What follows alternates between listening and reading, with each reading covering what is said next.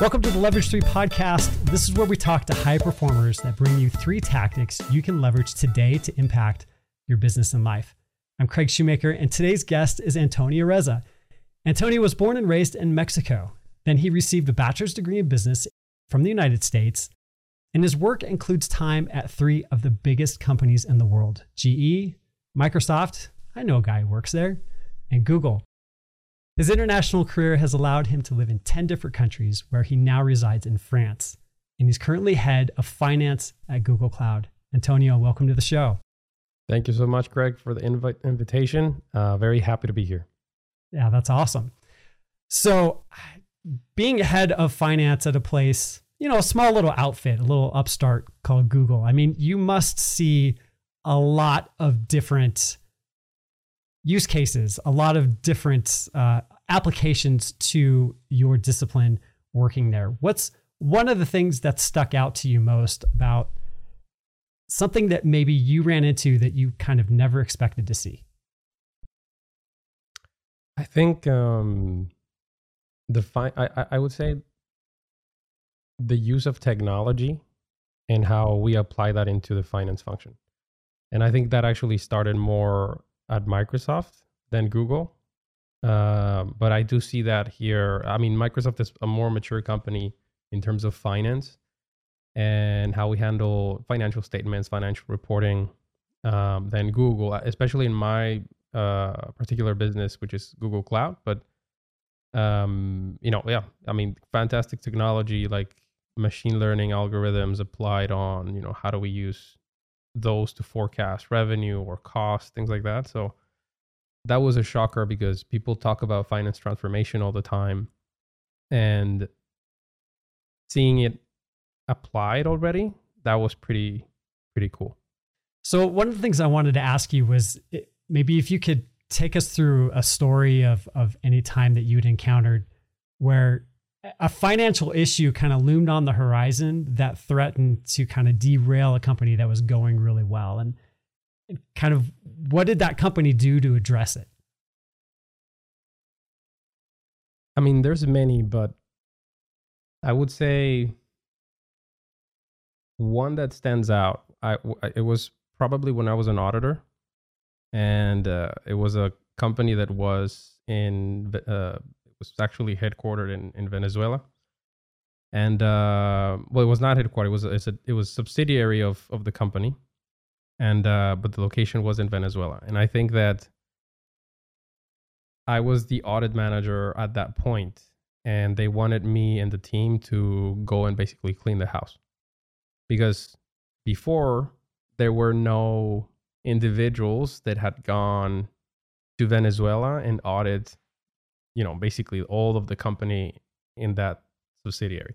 So this was a physical audit exactly so before yeah. it was more like through email like hey send me this documentation and that and uh, it was it would always pass or maybe we would find something let's say mild or not not that problematic but then i guess the stars aligned at some point and i was the audit manager for that project and then my associates at the time, they were all from Latin America. So there was no excuse of we don't speak the language, we don't right. know the the culture. And so they sent us there for about 4 months. And I mean, there I would start with you know, now it's pretty popular the topic with what's happening on with FTX, right? With with compliance and whatnot. But that's basically what we did. Like it was first we started with the compliance checks all right, are these guys actually following policy, right? Mm-hmm. Are they actually recognizing revenue the way they should? Are they actually incurring costs the way they should? Um, and you know, I think a lot of the things that we found out, which were compliance, right, like lack of regulation and things like that, that trickled down into the financial statements. They were not stated correctly. Uh, a lot of issues around, you know, how do we you could say even embezzle certain inventory or, or yeah, you know, a little, um, little creative financing going on. Yeah, yeah, yeah. So I think that just created such a red flag and a warning. And that was, you know, that had a risk of derailing the company and, and, and, and the and the progress of the company because of a reputational potential reputational risk right mm. if this could leak um it could be you know it could have ramifications of you know from an audit perspective and we would get audited by external institutions like the SEC or things like that or you know uh just potentially uh you know even a fine right? Right. So i think that was the first time that i experienced something like that that you know lack of compliance lack of controls lack of even financial literacy of how things are done right. can pose a risk so i think that right. that was a big one building a business is tough and even tougher when you do it alone so why not use proven systems to help grow your business and focus your message now dan koe is the creator's creator his system found in the two hour writer helps you cultivate your best ideas and the modern mastery community is there to challenge and support your growth every step of the way. I'm there, and you should be too. So go to leverage3podcast.com slash koe, that's K-O-E, let's get you going. So when you talk about financial literacy, I, I think it's yeah. people who are either small business owners, solopreneurs, entrepreneurs, sometimes get intimidated by the whole financial aspect of it. People often go into business because they're creative or they're good salespeople, but yep. then it's like now they have to handle that aspect of it can be a little rough sometimes. So you, know, you talked about balance sheet and and income statement and cash flow statements. So uh, how would you describe the the story that each one of these is trying to paint for a, a business? Yeah. So I think that's a good, you know, segue of, of this because uh, typically, if you think about a startup, the last person, or not the last person, but the, not it's not the first person that they hire as part of their leadership team, uh, CFO, right. right? It's typically more a product, uh, you know, chief product officer or a salesperson because they they try to scale, and then when it gets to a certain size, then that's when they start onboarding the CFO. Or now there's kind of like this uh, new trend that I've seen that there's fractional CFOs where there's kind of like you rent one uh, and you pay them based on an hourly basis. CFO is a service. exactly, basically. um, but I would say so. I think it's important for people that are business owners and don't have that key role yet to learn what an income statement, balance sheet, and cash flow statement are. And I think in a very simple way, the income statement is basically the one that probably most people know because it's just your profit and loss, right? So you have your sales minus your costs, and then it gives you your profit. That it's that simple. And it's basically um, a representation of how you're doing as time goes by, right? So in January, then February, and you accumulate the revenue and the cost, and then you see how healthy you are as you progress. Then the balance sheet is a bit more complicated, you could say um, because it has more, let's say, you could say it's a bit more technical to to handle, and and that's when typically you need a, an accountant. Um, but you have typically the very simple equation, right? It's just your assets, your liabilities, and then your equity. And the way that I typically explain it to people that are not very versed in finance is just like you know stuff that you own minus the stuff that you owe is the stuff you keep, right? right. Um, and then that one is at a point in time so it tells you okay what was for example if you take cash what was the cash that i had in the bank as of the end of the year the beginning of the year the middle of the year and then finally the cash flow statement is which i think is the most important one it, it tells you where the cash is coming from and going into and you divide that into three parts operating activities which is basically what you actually do the products you sell um, and then investing and financing activities, which is more like loans and equity infusions. If, for example, you're a startup and you get a Series D investment, that's going to go there, right? So it's you didn't generate it because of how your product is selling, is because some angel investor or a VC firm funded you for operations. And I say that that's the most important because you can have a business that is very profitable in the on the income statement, right? But you don't have any cash.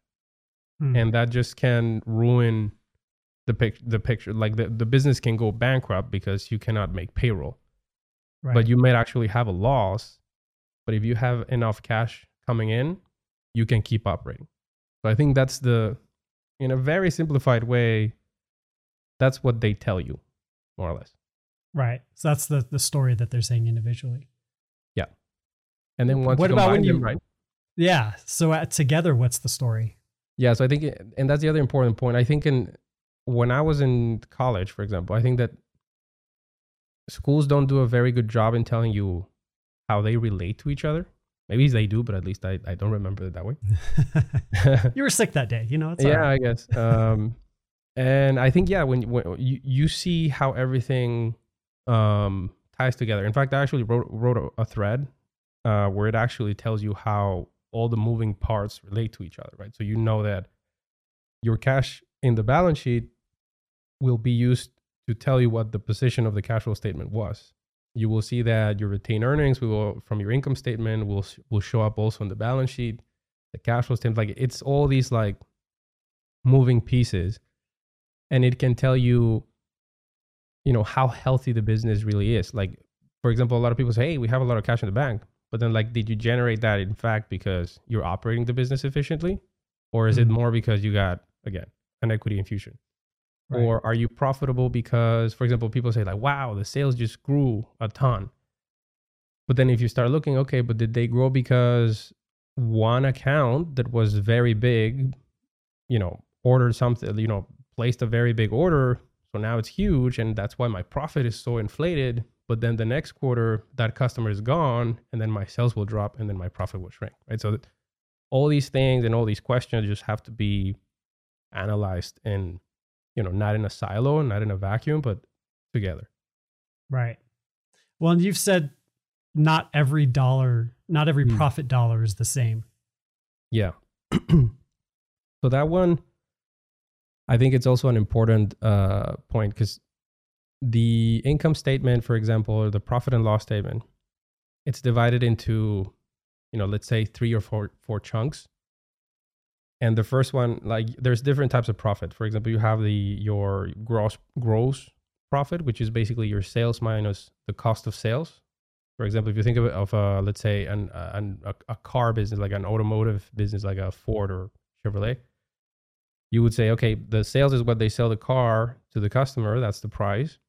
And then the cost is basically all the people that are working in the shop um, the materials that go into manufacturing the car and any overhead right? So that gives right. you your gross profit, which is more of an indicator of are you is your product line healthy? Yes or no. Then from there you go into your operating expenses, which I think this is where most businesses get it wrong. Because sometimes you can as you scale up an operation or a business, especially from a startup, and you start getting money and you scale and you hire engineers, you hire, you know, recruiters or whatnot, mm-hmm. the cost structure of a business can become very fat uh, and that drags down the margin that you work. If you had a good margin on manufacturing, right, and if you have a very high operating cost, then you can just drop the profits, and it's just not good. It depends on the industry as well, but that's where most of the efficiency should be looked at, right? Like you should see, okay, do I have enough salespeople, um, or marketing people, or advertising people or do I have too too many, or do I have too many recruiters? And if you see the news, for example, all these job cuts, the first people that they let go are the support functions, right? Anybody right. who's not related to the product. So people in yep. HR, people in you know finance. I'm not gonna lie.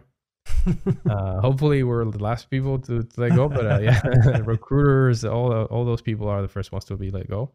Anything re- viewed as like a cost center, right? Exactly, exactly. Yeah. You got it. And then finally, right, you have the net profit, but that's when you start considering other types of cost that are more like depreciation, um, other sources of income, for example, a- anything that you get from if you invested in some securities and you get a dividend payment that goes in there. Um, or if you discontinue, like in big corporations, sometimes they discontinue operations, they don't operate that business, but then you're still getting some, you know, little lag of dollars uh, from the contracts that were kind of legacy, and then taxes, right? And then after mm-hmm. that, you get your net profit. So that's why it's kind of different because people can look at that from a margin perspective, like percentage of that profit relative to sales, and they say, oh, this one is big or this one is small. But each of those tells you a different story. One of them tells you, are you operating your business efficiently, effectively, productively? The other one is, do you have a very bloated cost structure? Do, do, do you actually need all these people to operate the business? Or could you, for example, move things to automation? Could you outsource this into a shared service center in a cheaper country like India or Mexico, for example, which we do? Um, or, you know, and then net profits more like, hey, how come did I pay so many taxes? Is there any opportunity to optimize taxes here to pay less? Mm. So that, that's what I meant with that, with that tweet. Nice. So, eh, can you pinpoint anything that's occurs to you or that you see on a, on a regular basis that's unintuitive about these practices? So it's like, okay, our costs are too high. Let's just cut our costs. But I would imagine mm. like it's it's never that easy, right? No. No, no. I wish it was. Um, I think probably the at least where I start right? And again it depends on on the goal of the company because if the goal of the company is to grow typically you will have a very bloated cost structure to hire all these salespeople or marketing people because you want to expand you want to gain market share from someone. Let's take that as an example. So if you want to grow what you want to focus on is on that first uh, profit piece, right? Where you're like, or am I operating it efficiently so that I have enough dollars to sustain my fat cost structure of these all these sellers and whatnot. So in in that case, for example, you start looking at um, you know in a very like if we go back to the car example, okay, my sales are this. Am I actually discounting a lot? For example, is this is this more something to blame on the sellers? Mm. Um, why? Because you know, in order to for you to sign a contract, a lot of the sellers will have certain empowerment policies where you say, okay, you're going to sell I don't know, uh, in this region in the United States, uh, and depends on the size of the customer, you're entitled to give a discount up to 10%, for example. And there's very good sellers that don't give it away unless it's like very okay. There's a lot of competition. There's a this guy who wants to sell as well, so okay, I'll give him one or two, and then they start going in that ladder. But they there's also bad salesmen that you just go and they want to sign the contract, get the quota, and they give the 10% right away. So that's when you start to do a little bit of investigation to see all right who is are we giving too many discounts for example? Right. Or concessions?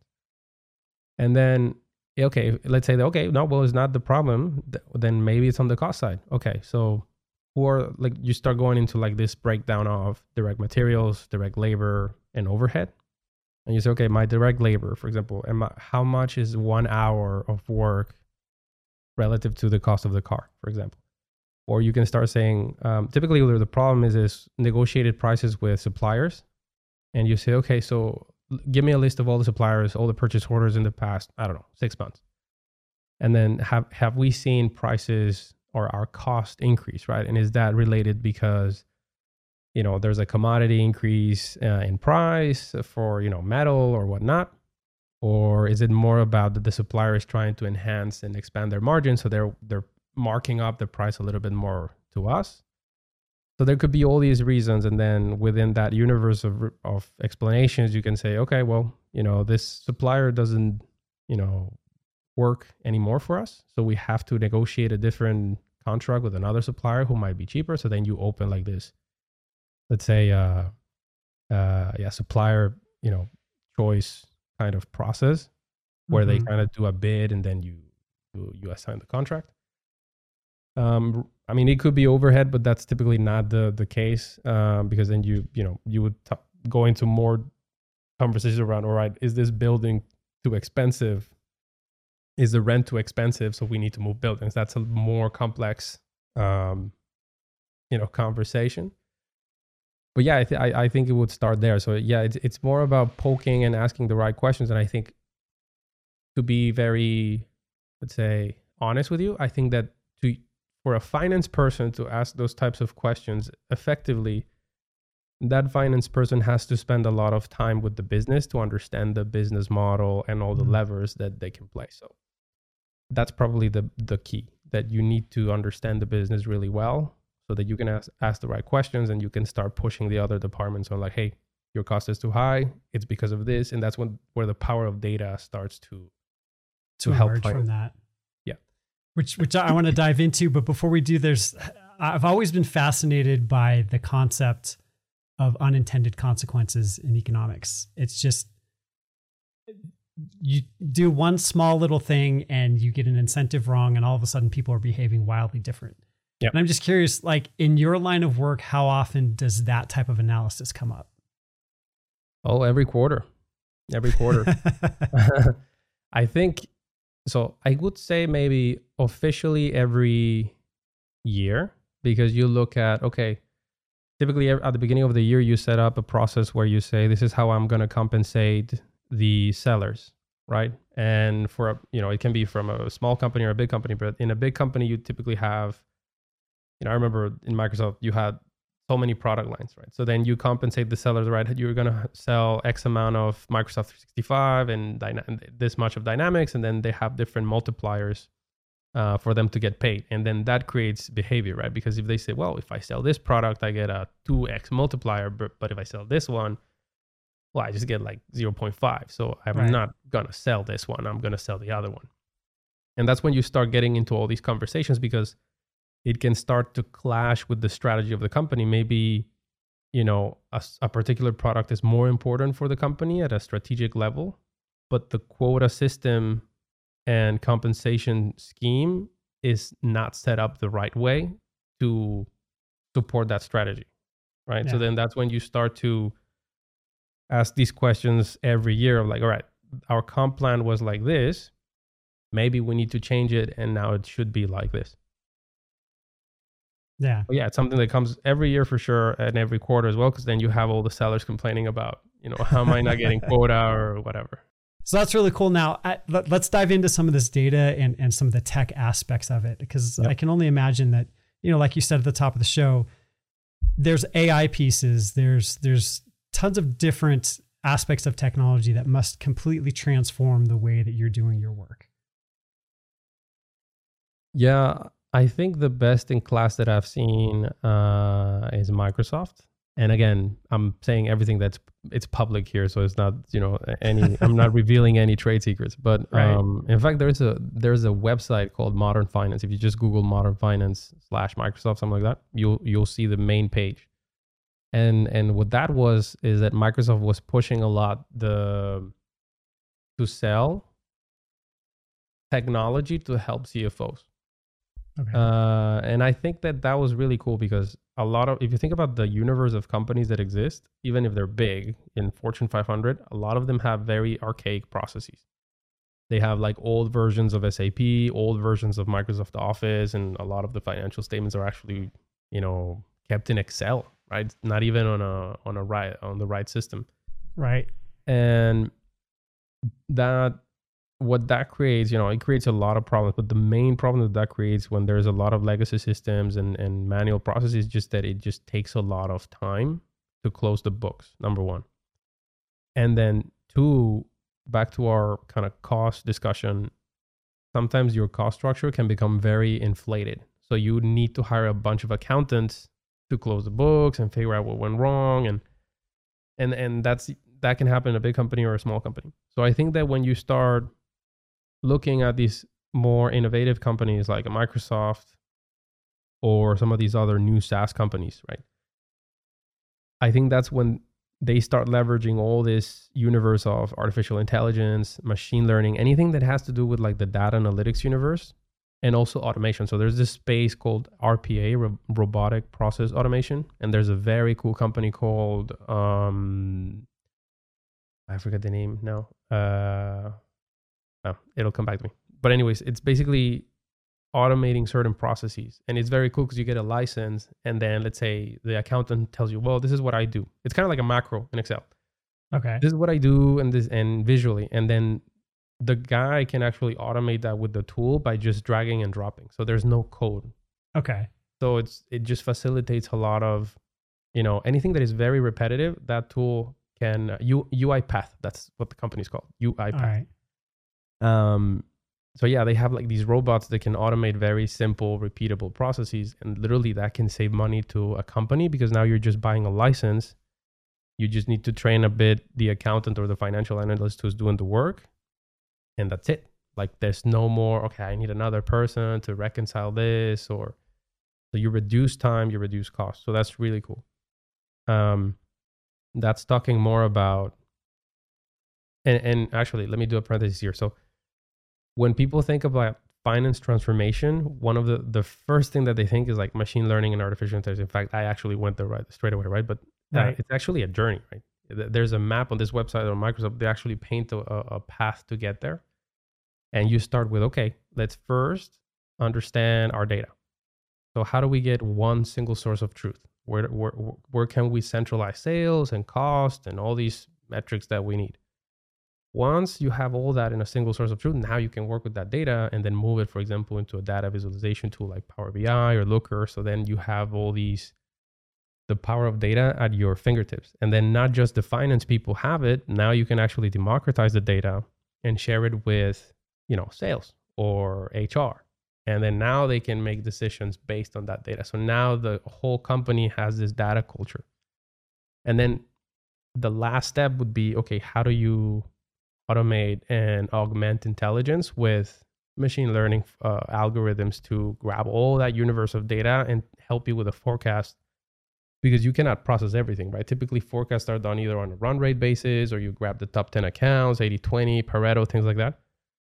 But when you start using these tools that can ingest so much data, so much information, that's when you start getting insights that you wouldn't have caught before. Right. So that's so, that's really cool. Yeah. So that that's certainly I would imagine pretty common at the enterprise scale. Is there any of those types of techniques that are available to people who are running, you know, smaller shops?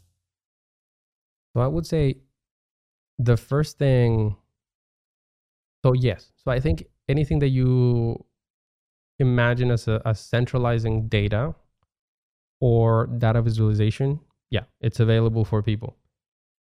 I think once you when you start moving more into, I would even argue that robotics, process automation also would be there.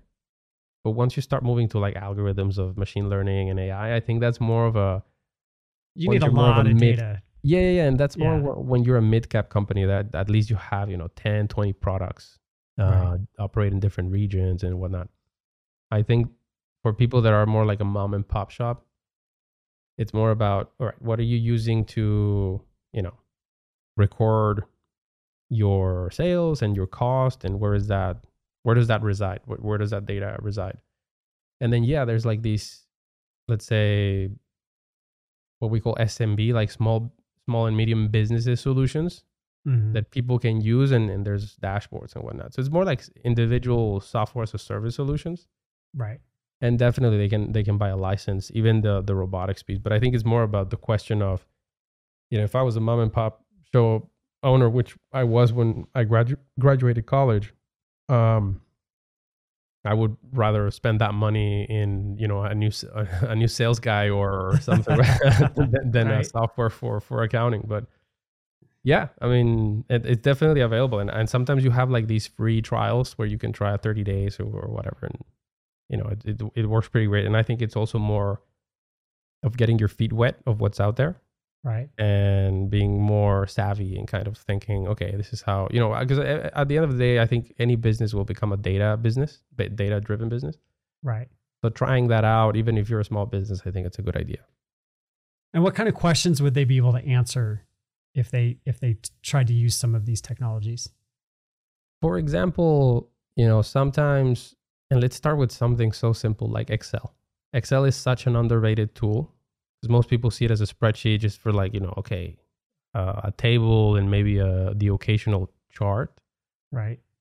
But it has so much potential of giving you insights because if you know how to really create charts, for example, or a macro or things like that, you can save a lot of time and then you can correlate different data points. So not just financial data, but for example, you could go to operations or, um, you know, for example, the marketing team. That that's one thing that I used to love to do because you get marketing data, which, for example, customer touch points, uh, pipeline, or you know, kind of like the, how the funnel goes through, and, and they pace all this in like if, if efficacy of uh, marketing campaigns and things like that.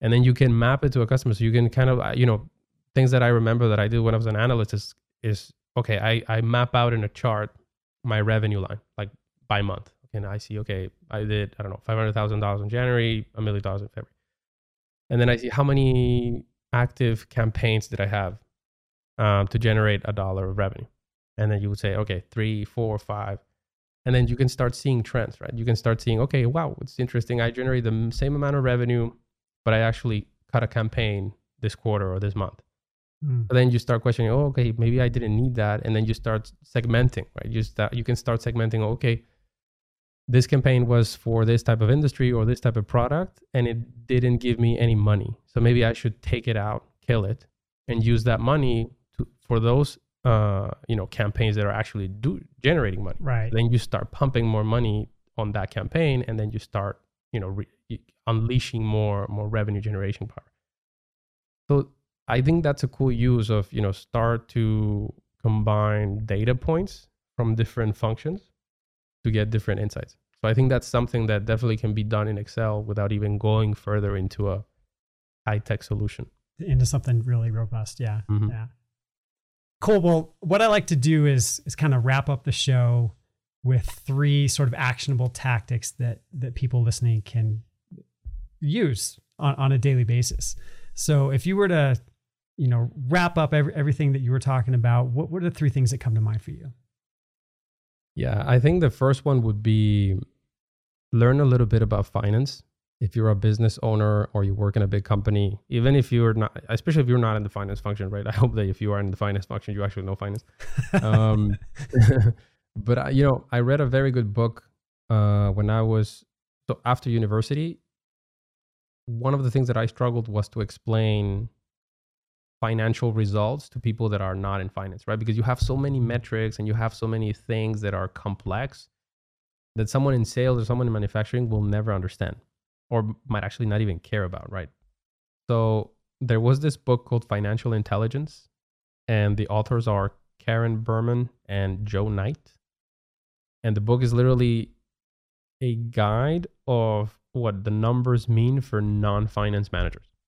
Oh, so wow. I think if anybody reads that, it's literally like a dummy's version of all of this stuff, like income statement, balance sheet, cash flow. That's awesome. And even like metrics, like, all right, you know, if you want to, what is a return on equity or return on assets or, you know, inventory, uh, you know, turnover ratio or whatever, right? So like all these things that are, and then I think it even breaks it apart of, okay, if you're a manufacturing manager, what type of stuff that you should be asking your finance person about. Okay. So I think I would start there. And then there's now like a bunch of courses now on Udemy or or LinkedIn Learning about finance. So I, I would also start there. Mm. The other thing is if you work in a different function, so if you're in marketing, you know, sales, HR, whatever, and you work in a company, you definitely need to get close with your finance person or accountant. Because they can tell you first of all they can generate a bunch of data for you that can help you make decisions.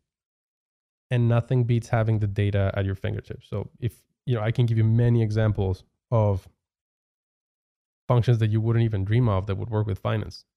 For example human resources besides payroll you think well what else and there's a ton of, of, stuff right? Like you can pull okay which people are you know in a manufacturing uh, context or a services context which people are utilized which people are actually putting in the right amount of hours to generate revenue that's their job. Or you could even give metrics like you know how is vacation time or paid time off affecting my revenue generation activities right? For example in europe you have a lot of these ptos in August or or July when people are like, oh man, like why is my revenue down? If you're sitting in, for example, in California or Seattle in the headquarters, why, why is my revenue down? You're like, well, you, know, right. you have to understand the cultural complexity in Europe that you know it's off, right? In July and August, it's off, so you're gonna see a revenue drop. Um, if you work in, for example, in in in the sales department in retail, you're gonna it's so useful to understand why is your sales peaking in a given month, right? If you're in retail, you know that Thanksgiving Black Friday, like the uh, Christmas, right? It's just gonna, you know, yeah. blow out of the water the sales right. number. So it's important to understand okay, is it because I had more customers? Is it because I had one customer that just kind of drove? Uh, and I remember an example when Amazon was I think it was someone that bought m- like most of the inventory of Toys, Toys R Us to okay. sell it in the Amazon store. So, you know, like imagine buying the whole Toys Toys R Us inventory to, to sell it. So that's kind of like a big one off. Right.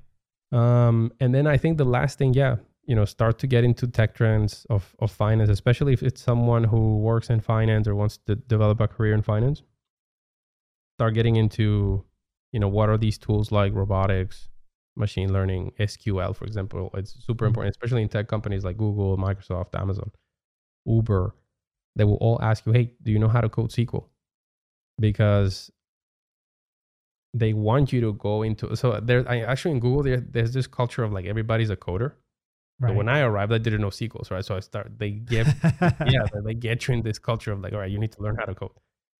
And it's useful because then you can manipulate data better. And for example, I, one of my biggest frustrations was, was when an Excel file would crash. And now with SQL, now you can, all right, I want it like this and like this. So, so the data becomes a lot leaner right? So you can export a right. table, and uh, and yeah. So I would say start learning about technology. So those would be my three things: read, understand a little bit of financial literacy, talk to your accountant or finance person, and then start getting into the the tech trends of finance. That's awesome. So if people want to find out more about you and what you're up to, where would you send them?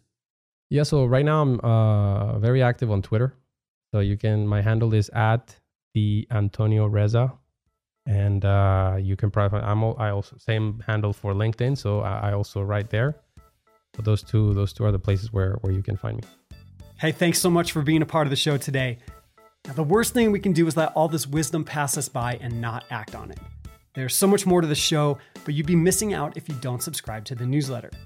This is where you start to leverage these tactics that you've heard in the show in a very real way. So go to leverage3podcast.com and you can join right there on the homepage. Also, please feel free to reach out to me on Twitter where I'm at Craig Shoemaker. I'd love to hear from you. I hope you have a great day. Find someone to love, find someone to forgive, and find someone to encourage today. Thanks again, and I'll see you here again soon on the Leverage 3 podcast.